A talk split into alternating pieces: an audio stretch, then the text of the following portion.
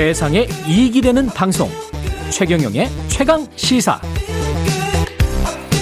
네, 지난주부터 공교육 개혁에 대해서 이야기를 나눠보고 있고요. 첫 번째 시간 영유아기 교육이었고요. 오늘 두 번째 시간은 초, 중, 고등학교 바로 이어질 것 같습니다. 홍콩과학기술대 김원철 교수, 건강과 교육을 연구하는 경제학자입니다. 예, 나와주셨습니다. 예, 안녕하십니까.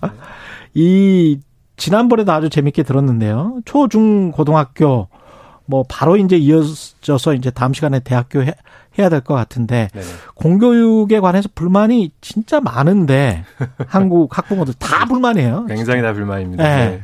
어떻게 생각하세요? 일단 외국, 한국 다 지금 보고 계시니까. 네, 뭐 한국 공교육을 좀 뭐 평가해 보자면은 음. 제가 이제 저번에 나와서 말씀드렸던 게 외국 대학 제가 뭐 홍콩과 미국에서 또 음. 한국에서 어, 한국 학생들도 가르쳐 보고, 한국 예. 출신 한국 학생도 가르쳐 보고, 국제학교 출신 한국 학생들도 가르쳐 봤는데, 똑같이 한국에서 자랐어도 창의성이라든지 아니면 비판적 사고하는 능력이 두 그룹이 굉장히 다르더라. 이런 말씀 제가 드렸었습니다. 음. 그러니까 한국, 한마디로 말해서 우리나라 교육이 굉장히 안타깝게도 시험을 잘 보는 학생은 대량 양산하고 있지만, 시험을 낼 수 있는 능력을 가진 사람들 이런 인재들을 양성하지는 못했다 음. 하나씩 말씀드릴 수 있을 것 같고요. 예. 한 가지만 더 말씀드리면은 우리나라 학생들은 공부 정말 정말 재미없게 한다. 재미없게 한다. 네. 예. 왜냐하면 우리나라 학생들의 학업 성취도는 세계 최고 수준이거든요. 학업 성취도는 그렇게 높은데. 네. 학업 흥미도는 그 정반대입니다. 어. 굉장히 재미없게 죽도록 공부하는 공부 지옥에 있다 이렇게 말씀드릴 수 있습니다. 반면에 외국 학생들은 어떻습니까? 재밌게 합니까? 그러면? 아, 외국 학생들 훨씬 재밌게 합니다. 그, 뭐, 예를 예. 한 가지 제가 한번 드려볼 수 있을 것 같은데요. 예. 어, 뭐, 초등학교에서, 어, 이제 홍콩의 뭐 국제학교 한번 예를 들어보겠습니다. 초등학교에서 음. 덧셈 뺄셈을 어, 배우는 과정이 있습니다. 어떻게 하냐 하면요. 아, 초등학교 1학년이 다 같이 이제 그룹에, 그룹으로, 아, 오늘 우리 학교에서 청와대까지 한번 가보는 연습을 하자. 이렇게 합니다. 어. 그러면 어떻게 해야 될까요? 아, 지하철 타 대중교통으로 가니까 그렇죠. 지하철 타고 버스 타고 가야 되는데 네. 아, 지하철은 500원이네.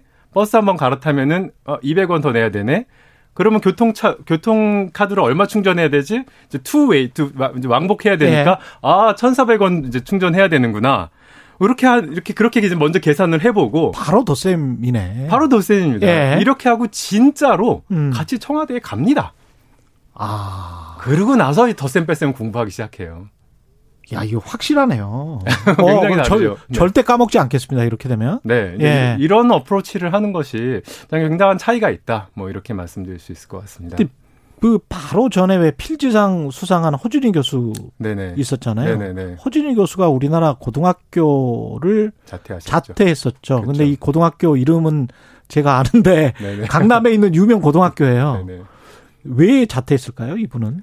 아, 뭐 한국에서 굉장히 강압적으로 그 예. 저도 이제 뉴스를 봤는데 예. 어 뭐 야간 자율학습 무조건 다 해라.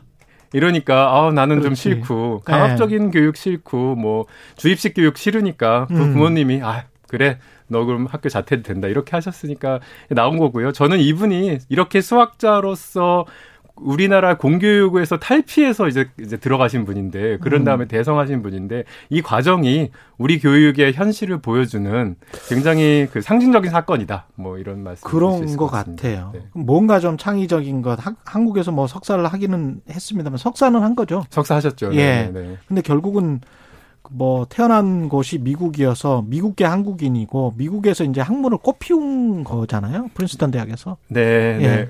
네네. 근데 뭐 국, 내에서 교육을 받은 받을 받으시다가 이제 국내 네. 공교육을 안, 이제 중간에 나오신 분이니까요. 네. 굉장히 슬프게도 공교육이 아 이런 창의 오히려 공교육이 나오면은 창의성이 더, 발, 더 발전되나 뭐 이런 생각을 해볼, 해볼 만큼 뭐 우리 공교육에 대해서 실패를 보여주는 상징적 사건 그렇게 생각해 볼수 그 있습니다. 우리 공교육에 어떤 그 시스템에 문제가 있는 겁니까? 아니면 교사들에게 문제가 있는 뭐에 문제가 있는 거예요?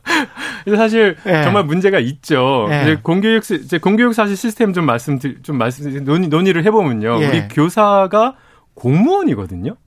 공무원이죠. 공무원이죠. 이런 나라가 정말 드뭅니다. 아 그렇습니까? 네네. 공무원이면은요. 음. 내가 아무리 잘 가르쳐도 보람과 자부심만 있지 음. 이 실질적으로 본인들한테 들어가는 혜택이 좀 없습니다. 반대로 아. 얘기하면 대충 떼워도 별 문제 없는 거죠. 관료주의가 횡행할 수 있다. 네, 그렇습니다. 어. 그래서 일부 뜻있는 학교에 있는 능력 있는 교사님들, 교사분들이 음. 아, 뭔가 토론식 수업도 해보려고 그러고 다양한 시도를 해보려고 그러면요. 그렇죠. 이제 옆에서 이렇게 견제가 들어옵니다. 저항. 네, 저항, 너, 너 혼자 뭐 잘라서 너 이렇게 하냐. 이런, 이런 이제, 이런 암묵적인, 어, 암묵적인 압박들이 있거든요. 공교육의, 공교육 학교 현실이 음. 능력 있는 교사들이 정말 많이 가시는데, 네. 거기서 그, 그분들의 재능을 꽃피우고, 음. 또 그러한, 그렇게 이제, 어, 다양한 방법으로 가르칠 수 있는 인센티브도 굉장히 부족하고, 음. 어, 이런 것들이 결국은 이제, 어, 공교육 시스템에서 하- 우리 학생들을, 어, 제대로, 이런 식의 창의적인 교육을 할 수 없게 만드는 또 이- 중요한 요인이 아닌가 이런 생각을 해봤습니다. 많은 요인도 있지만. 교사가 관료가 되는 과정에 네. 그 우리 어떤 공교육 시스템이 작 동을 하고 있는 거네요. 오히려 그렇, 그렇 다고 봐야죠. 네. 교사가 창의적인 인재를 키울 수 있게 본인도 항상 얼럿돼서 네.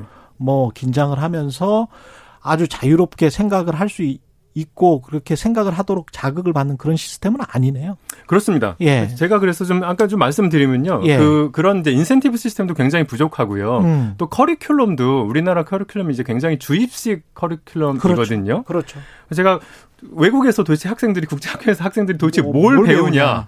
그래서 좀, 좀 찾아봤습니다. 그래서 음. 이게 대표적으로 다양한 다양한 커리큘럼 이제 학교마다 굉장히 다 다르지만요. 음. 대표적인 것이 이제 International Baccalaureate IB 과정이라고 예. 하는데요. 예. 이게 중요한 특징으로 자기주도형 학습, 토론 수업, 협동 활동 장려 뭐 이런 것들이 음. 있습니다. 예. 그래서 아까 제가 마- 말씀드린 그 초등학생이 덧셈 뺄셈 배우는 과정이 이제 하나 그런 예. 예고요.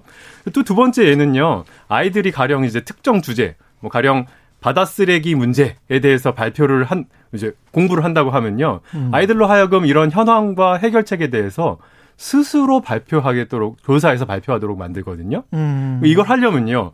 뭐 이제 쓰레, 플라스틱 생산, 쓰레기 처리 방식, 해류의 흐름, 음. 신기술 뭐 이런 것들 다 공부해야 되는 공, 여간 공부할 게 많은 게 아닙니다. 예. 이런 것들을 이제 스스로 공부해서 조별로 공부해서 음. 발표하는 것이 이제 소위 자기 주도형 학습인데요. 그렇죠. 이거 학교는 이제 이런 것들을 발표할 기회를 주고 피드백을 제공하는 이런 역할을 하는 겁니다. 어. 저도 교수지만요. 예.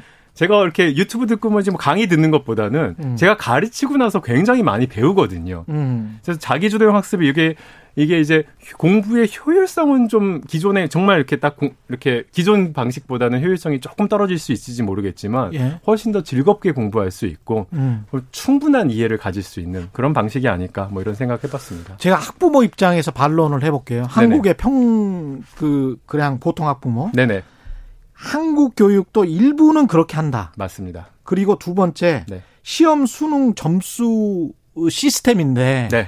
그런 거 하다가 우리의 점수 떨어지면 어떻게 할 거냐. 이- 예, 이렇게 분명히 반론할 것 분명히. 반- 반론하시죠. 예. 근데 어떻게 세- 어떻게 하면 좋, 좋다 좋다고 생각 어떻게 하면 좋겠다고 생각하냐 하면요. 예. 일단은 그 말씀하신 대로 뭐 민사고나 과학고 같은 방식에 있는 굉장히 우수한 친구들은요. 예. 이 방식으로 해도 또 알아서 잘 공부해 갖고 그렇죠. 수능 잘 봅니다. 음. 근데 이제 보통 학생 친구들은 그게 잘 안 되잖아요. 예. 그래서 저는 수능뿐만 아니라 대학 입시가 다양한 방식으로 이루어져야 된다. 입시를 바꿔야 된다. 네, 입시를 예. 바꿔야 된다. 근데 근데 이제 예를 들어서 이제 우리 홍콩과기대학 같은 경우에는요. 음. 어 아까 말씀드린 IB 방식으로 교육받고 그거에 맞는 시험을 본 학생들, 그렇죠. 그다음에 홍콩 입시를 한 사- 학생들, 맞아요. 중국 입시를 한 학- 학생들, 심지어 한국 수능 보고서도 맞아요. 홍콩 과기대 가 들어갈 수가 있거든요. 네 개인가 다섯 개인가 다 허용하더라고요. 전부 다 허용합니다. 예. 그래서 우리나라 대학이 이거를 못할 이유가 없다. 저는 이렇게 생각하고요. 음. 이미 주요 국내 대학은요, 해외에서 졸업한 학생들은요, 이런 다양한 방식, IB 방식으로 시험 본 친구들을 이제 선발해서 뽑거든요. 음. 국내에서 다양한 방식으로 가르치고, 다양한 방식으로 시험 본 학생들이 다양한 채널들을 통해서 대학으로 들어올 수 있게 한다면은, 그러한 좀 어려운 점들이 좀 개선이 되지 않을까, 뭐 이런 생각을 좀 해봤습니다. 그렇게 됐으면 좋겠는데 꼭 그러면 또 그 이상하게 새치기 하고 네. 이상한 짓을 하는 그런 또 사회적인 행태가 나타나니까 사람들이 네. 이제 분노를 하잖아요. 네, 공정성 문제 나오죠. 그러지 네. 말고 그냥 다 점수로 그냥 일렬로 세워 뭐 이렇게 되는 것 같은데 이게 계속 도돌이표인 것 같습니다. 네, 저 그래서 좀 청취자분들이 좀 예. 그렇다면 과연 수능 정말 음. 일렬로 세우는 것은 음. 그런 것들이 하나도 없는가? 그런 공정성 시비가 하나도 없는가? 사실은 사실 아니거든요. 시험 보는 능력을 길러주는 정말 그, 네, 아닙니다. 그래서 예. 그런 기계적인 평등에 매달리지 말고 우리 음. 사회가 결국 어떻게 가야 될지 좀 한번 생각해 본다면은 이런 다양성을 열어놓고 혹시 그런 시비가 있을 수도 있겠지만 음. 그런 제도를 보완해 나가는 과정들을 하는 것이 더 좋은 방식이라고 생각합니다. 예.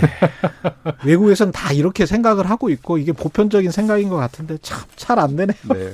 아, 여기까지 해야 되겠습니다. 다음 네네. 시간에 또 네네. 대학 교육에 관해서 또 여쭤보고요. 네. 예. 홍콩 과기대학교 건강과 교육을 생각하는 경제학자 김현철 교수였습니다. 고맙습니다, 교수님. 고맙습니다. 예. 예, 7월 6일 수요일 KBS 일라디오 최경련 최강사 오늘은 여기까지였고요. 오늘부터 시작되는 청취율 조사 기간 예 커피 쿠폰 보내드리고 있습니다. 공식 홈페이지에서 한번 확인을 해보십시오. 예 저는 KBS 최경련 기자였습니다. 고맙습니다.